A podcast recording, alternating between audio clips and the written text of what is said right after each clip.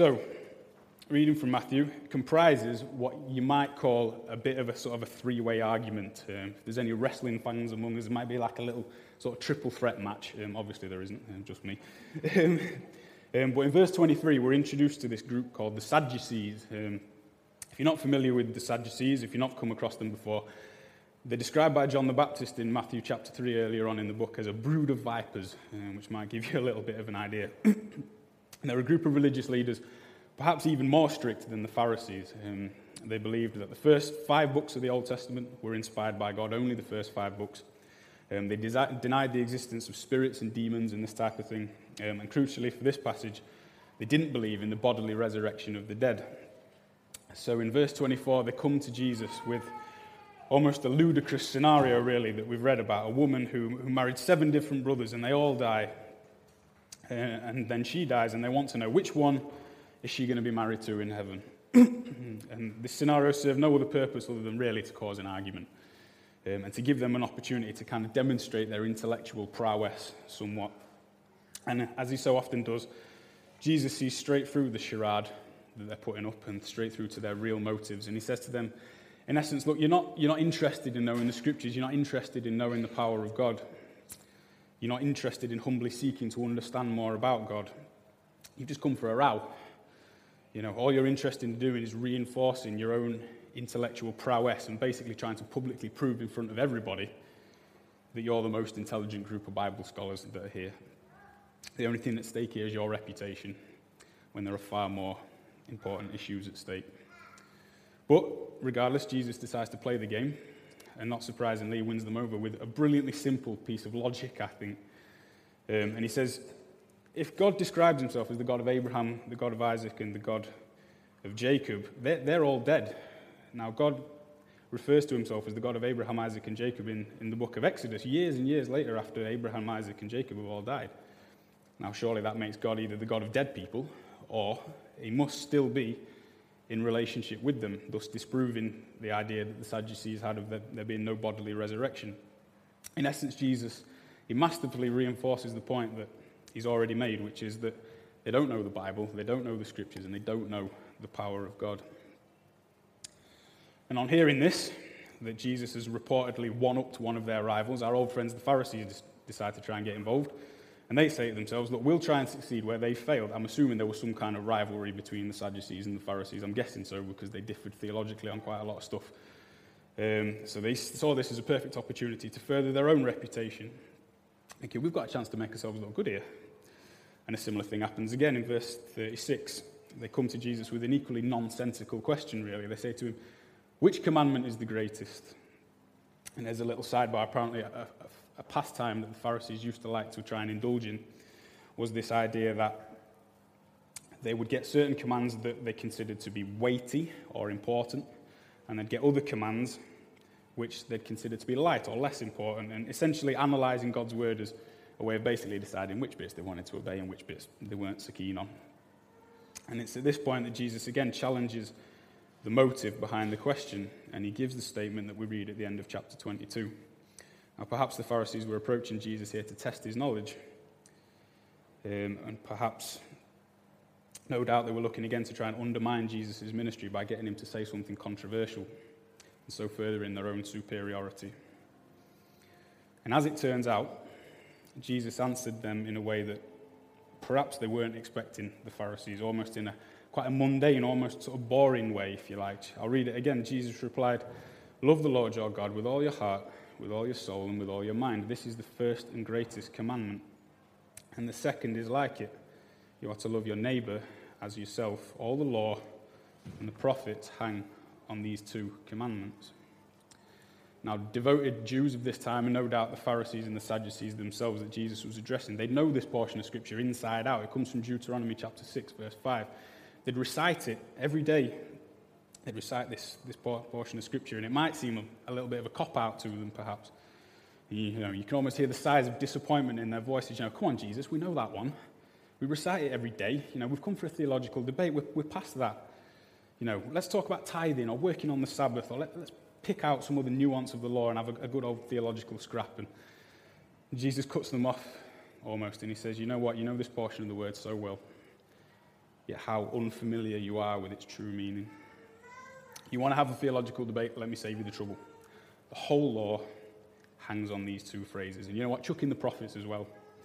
In essence, he's saying to them and us if you forget everything else in Scripture regarding holiness and obedience to God in the whole Bible, then I want you to remember this phrase and this commandment. Um, in this passage, uh, sorry, in the Gospels, you'll find Jesus repeat this passage from Deuteronomy 6 three times. You'll find it in Luke, we read it um, a little bit a few weeks ago, sorry, um, prior to Jesus telling the parable of the Good Samaritan. You'll also find the story mirrored in Mark chapter 12, where we learn that one of the Pharisees actually begins to understand the true meaning of this commandment, that it's not all about religious outward observance, but about true relationship with God. In other words, in, in all of Scripture, this, this little section is quoted a total of four times, and I think if something's quoted four times in the Bible, it's probably worth listening to and assuming that, that God's trying to tell us something, I think. So when we come to these familiar verses and we look at them again, what's your reaction? I know what mine is. Um, intimidation a little bit, possibly a little bit of guilt, um, an acute awareness of my failure to live up to these great commands. Essentially, I'm to love God and those around me with everything that I have. How can I even get close to that? So, as we move on, I want to ask the question if, we, if we're aware of that we don't love God the way we should do, what do we love with all our heart, soul, mind, and strength? What are our deepest desires if we're honest with ourselves? Now, there's a program on TV, you might have heard of it, it's called Game of Thrones. Um, if you don't know what Game of Thrones is, I really can't explain it up here, I'll be here all night. Um, but basically, in a nutshell, it's a program set in kind of fictional medieval times, um, and there's lots of different noble houses, and essentially all they try and do is kill each other. Um, it's basically a six season bloodbath, um, which I'm not really advertising it very well, am I? Um, but in it, there's a character called Tyrion Lannister. Um, he's, a, he's a dwarf. Um, I really hope that's the politically correct term, by the way. I'm very sorry if it's not. And Tyrion, despite what he lacks physically, he's managed to last all six seasons without getting killed. Uh, and I was listening to a, a commentary on his character not long ago, and this person was saying that Tyrion's lasted so long because he's really, really good at finding people's deepest desires. He can work out that by the way people act, they act like homing beacons towards what they want the most and what they love the most. And he finds ways to offer people what they want the most, and in so doing, he'll manipulate them to his own ends. It is the same true of us. If people looked at our actions in our day to day lives, would they be able to work out what we value the most? I'm ashamed to say that if people looked at my life for a week, you wouldn't necessarily always see God at the top of my list of priorities. So, as we go through, I'm guessing some of the thoughts that might be running through your mind about things that you love would be stuff like your wife, or your kids, or your friends, or your clothes, or your Xbox, or any of that type of stuff. They're all fine, well, and good. I'm not about to start saying that you should stop loving these things. But if I'm honest with myself, certainly when I'm at my worst, I know that in my heart of hearts, my deepest desire and my deepest affection is for myself and my own glory. And everything that's encapsulated with that my love for my own reputation and what people think of me, my love for my own comfort and my own pleasure. Paul touched on it a little bit last week the love for my own security, be it financial or health wise or otherwise. Essentially, my love for my own happiness. And when I'm at my worst, these things start being, th- these things start being threatened. It's amazing how quickly that sin can creep in, and God's word can be subtly replaced by me and my own agenda. I think it's really, really appropriate that Jesus chooses to unfurl this commandment at this particular point in Matthew. Because here we see a wonderful living example of two groups of people that are completely wrapped up in themselves and their own reputation. In this particular case, the pursuit of their own intellectual reputation among the people. And they think that they'll achieve this by a verbal war with Jesus. And through it, they only end up exposing their true characters. That how well people think of them is more important to them than God's word. Jesus describes them in Mark chapter 12 like this He says, Watch out for teachers of the law. They like to walk around in flowing robes, they like to be greeted with respect in the marketplaces and have the most important seats in the synagogues. They like the places of honor at banquets. They devour widows' houses, and for show they make lengthy prayers. These men will be punished most severely. And you know what? In all honesty, if someone started offering me the best seat in the synagogue, or started giving me respect in the street or the places of honor at banquets, I'd probably quite enjoy it as well. I'm not going to lie. I'm not really going to stand in judgment over the Pharisees for the way they acted because I know that in my heart of hearts I have the capacity to be like that as well. and in terms of the culture that we live in, the culture that we exist in, it's becoming increasingly more and more individualistic around us as we see it, don't we? We hear phrases like, you've got to look after number one. You know, you've got to follow your heart's desire, your own destiny. You've got to learn to love yourself. These are all phrases that we hear. A section of the famous Invictus poem that's often connected with Nelson Mandela has a line in it that says this I am the master of my fate, and I am the captain of my soul. It's all about me, isn't it, and my own destiny. We live in a culture of individualism and self service almost. Even in my own sinfulness, while I'm preparing this talk, I think, you know what, if I do a really good sermon, people might respect me more. People might give me more kudos. But if I look at these verses, I see absolutely no room for self fulfillment. Sometimes we use the phrase in Christian terms, don't we? Countercultural. We like to say something's countercultural in the Bible to the culture that we live in. And I'd probably go so far as to say that you'd struggle to find something more countercultural than this in the whole of Scripture. But as we go on, I want to point out, as I said at the beginning, that rather be, be, than be intimidated by this verse, rather than beat ourselves over the head for our lack of obedience to it, I just want to look at some brief reasons why loving God with all our heart, mind, and strength is a logical response of a God who wishes to share in relationship with us. And also, loving God and giving Him His rightful place is the most effective form of self fulfillment that we could actually wish to pursue. There's a little verse in Psalm 103, verse 2, that says this. It's actually the psalm that 10,000 Reasons, the song we sing in church, is derived from. It says this Bless the Lord, O my soul, forget not all his benefits. And I think sometimes as Christians we can have pretty short memories, can't we? Um, so, what I want to do now, just very quickly, is just remind us of some of the staggering benefits of God and hopefully be drawn to Him to love Him as we should through this. So, reason number one we should love God with all our heart, soul, mind, and strength because He created us and because He made us. Now, in this day and age, the idea of a creator God has perhaps never been under more scrutiny. If you go back 100 or so years ago, the idea of a creator God would never have been questioned by anyone. However, fast forward to 2016, in the, the postmodern age that we live in, everything has to be questioned, and rightly so, I think, to some extent. But people's personal view of the truth has become acceptable so long as it doesn't infringe on the next man's personal view of the truth. Linking back a little bit to what I said earlier about the kind of individualistic society that we live in. And to make the claim of a universal creator God is not only viewed as intolerant, but it's also viewed as kind of intellectual suicide. What's become known as intelligent design has become demonized in universities and academic communities, and it's often a stumbling block to people that are unfamiliar with the Christian faith. Now, I don't want to dive too much into creationism. I'm pretty new to this sort of thing. I'll probably embarrass myself. But what I do wish to do is point out that as Christians, we, are not to shy away from or be embarrassed by the fact that we were created by our Father God. We live in an age when it's easy to play down the importance of God as creator and forget that actually God's creative power has a great deal of bearing on our relationship with Him. And it's a massive reason why we should be drawn to fall in love with Him all the more. And I want to turn very quickly to a portion of the Bible which, which I love. Um, I think it's been Instagrammed to death many times, and, and for good reason. I think it's a great piece of the Bible. And it comes from Psalm 139, verse 13. And it says this For you created my innermost being, you knit me together in my mother's womb. I praise you because I am fearfully and wonderfully made. Your works are wonderful, I know that full well. My frame was not hidden from you when I was made in the secret place. When I was woven together in the depths of the earth, your eyes saw my unformed body.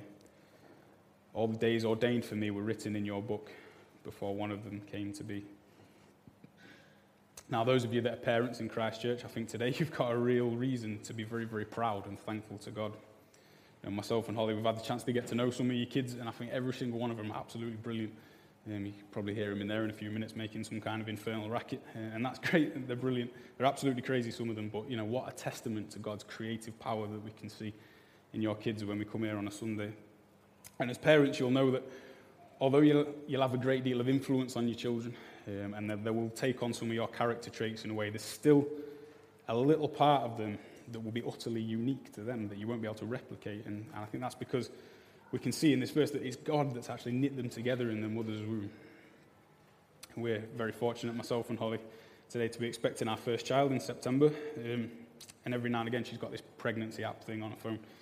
Um, and she'll say to me something like, oh, the, spine's being formed this week, or some kind of crazy neurological stuff's happening to, to give the baby a sense of consciousness or awareness, or baby's eyesight starting to be formed this week. Now, this is all massively technical, scientific stuff, which I have a very limited understanding of. But I'm hoping that it'll be attributed to me that I'm the baby's father. But I didn't do any of that wonderful stuff. I just did the fun bit at the beginning. And, and off the baby goes. He's growing and he's developing and he's changing. You know, how powerless we are and how powerless I am over this creative process. Therefore, God has to take all the glory and all my affection for accomplishing his work in creation and giving us everything that he's given us. But how should this idea affect our relationship with God in the here and now? It might seem fun to muse over these ideas in a sermon, but how, how is this going to draw my affection for God in the way that he requires of me in Matthew 22 when I get to work tomorrow morning? I think as a direct consequence of God creating us, we also learn, point number two, that God provides for us. And to demonstrate this, I just want to turn your attention quickly to 1 Corinthians chapter 4. You don't have to turn there, um, I'll just try and summarize it as quickly as I can. But essentially, in this little section, the Apostle Paul is addressing a church that's in a little bit of turmoil. There's various issues going on in this Corinthian church that Paul's having to straighten out. In chapter 3, verse 3, we learn that Paul highlights that there's jealousy and there's strife among the people. It's theological boasting over which particular preacher they follow, whether it be Paul or Apollos or someone else. And verse 18 actually points out that some of them are getting puffed up in their own wisdom. Until finally we get to verse 7 of chapter 4, which says, in response to this, What do you have that you did not receive? And if you received it, why do you act as though you didn't? In other words, if you worship God as creator, then you should know that absolutely everything you have, right down to the brain inside your head, comes from Him. In creating us, God doesn't leave us to our own devices, but He intimately provides for us everything that we have. We hear this phrase sometimes in our culture, don't we? He's a self made man, or this guy, he works really hard, he pulled himself up by his bootstraps, implying that certain people can attribute their own success purely to themselves without wanting to take away the hard work and dedication that a lot of people put into their lives. I've got to reconcile with the fact that even my work ethic and my abilities come from God. Sometimes I'll get home from work after a tough day. I'll sit down on the sofa and I'll make my mind up that I'm camping out and I am not moving for anyone. And Holly will get home after an equally hard day and she'll look at me and go, You know what, Joe? You think that just because you've done a hard day's work, you've earned the right to just sit there and vegetate for a night? You know, come on, there's washing to be done, there's bins to be taken out, there's shelves to be put up. You know, and I'm thinking in my head, I've earned this. I'm not moving. You know, you should be bringing me grapes or fine wine or one of those oriental fans to waft me for a bit on the sofa. But she's dead right, isn't she? I've not earned the right to anything. The very fact that I can get up, I can go to work, I can earn money, and I can live in a house and own a couch is all down to what God has provided for me. What do you have that you did not receive? The second part of the text from Matthew says this we are to love our neighbours as ourselves. I think this phrase has become somewhat a little bit of a parody of itself in our culture to a certain extent. We use the phrase when we want to convey some kind of vague sort of niceness or community spirit. But if I recognize that God created and provided for everyone around me, not just myself, then this should affect how I treat the people around me. I'm acutely aware that there are people in this world that have had awful, painful experiences, and they've probably every right to think that God's not provided for me at all. And the scripture makes it perfectly clear that none of us merit anything before God, and every blessing we receive is purely out of His gracefulness. Now, hopefully, this should lead me away from any kind of sense of superiority towards my neighbor or the people around me. When I meet people around me that don't know God or who live differently from the way I do, or they don't share my values, or they possibly slightly annoy me, I need to remind myself that the only thing that separates me from you is the unmerited grace of God. In my line of work, I, I work among homeless people and people that have come out of prison quite recently, and I'm pretty much on a day to day basis, I come across a lot of people that you would probably cross the street to try and avoid violent people, people with awful addictions, people that don't use manners when they speak to you, people that are out to serve themselves. And then I look at the background. I look at how the parents treated them. I look at the examples that they had growing up. I look at the things that they've witnessed and experienced in their lives, and I'm led time and time again to think, you know what? If I was born into the set of circumstances that you were, I'd be the same as you. It doesn't surprise me that you are the way you are. I've received grace and mercy from God in abundance, and there are an awful lot of people out there that haven't. So let's be motivated to share His grace and His mercy with our neighbours. Let's be motivated to love God more and more for the blessing and the provision that He's given to us. And lastly, God is our Redeemer and He is our Saviour. It's all well and good to believe and be thankful to God because He's created us and because He's provided for us. But I'm sure there's an awful lot of people out there who believe this as well in one form or another without it making too much difference to their lives.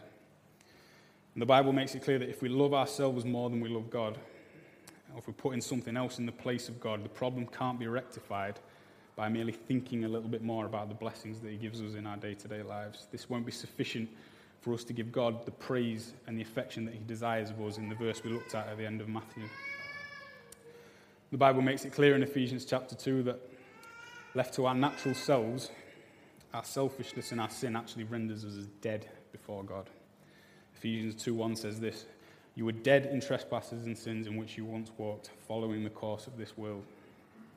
So, for us to enter into a relationship with God whereby we can love Him with everything that we have, something supernatural needs to take place. Dead people can't love anything, can they? And when we read that we're to love God with all our heart, soul, mind, and strength, we can often fool ourselves into thinking about this text the way the Pharisees did.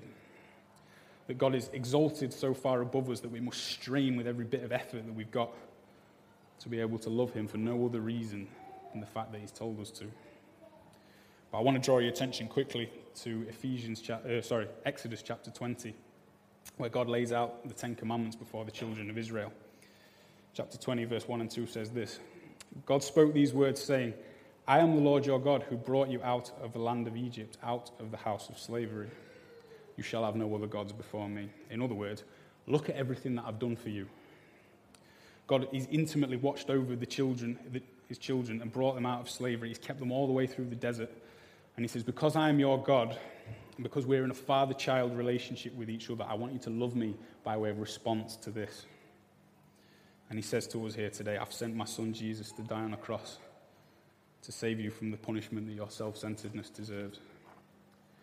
I've created you, provided for you, and I've saved you. And in order to seal his relationship with us, he sent his son to become human. We have a tangible relatable and real Savior that we can experience and that we can know. Very quickly, if you're here for the first time, if you're unfamiliar with Christchurch, or if you're still exploring some of the ideas surrounding Christianity, you might possibly think that's half an hour of my life I won't get back. But I just want to say to you that right now that there are things in your life that will be your first priority. You'll have a list of priorities in your life. And I'm pretty certain if you go 10 or 15 years down the line, you'll have a different set of priorities. But the Bible claims very clearly that God has created you and He's provided for you, and He wants to give you eternal security through the death of Jesus. And He asks you to think about your eternal priorities here today and make a decision regarding the claims that He's made in His Word. You want to question me afterwards about anything that I've said, then I'll point you straight to Ash because he gets paid for to do that type of thing.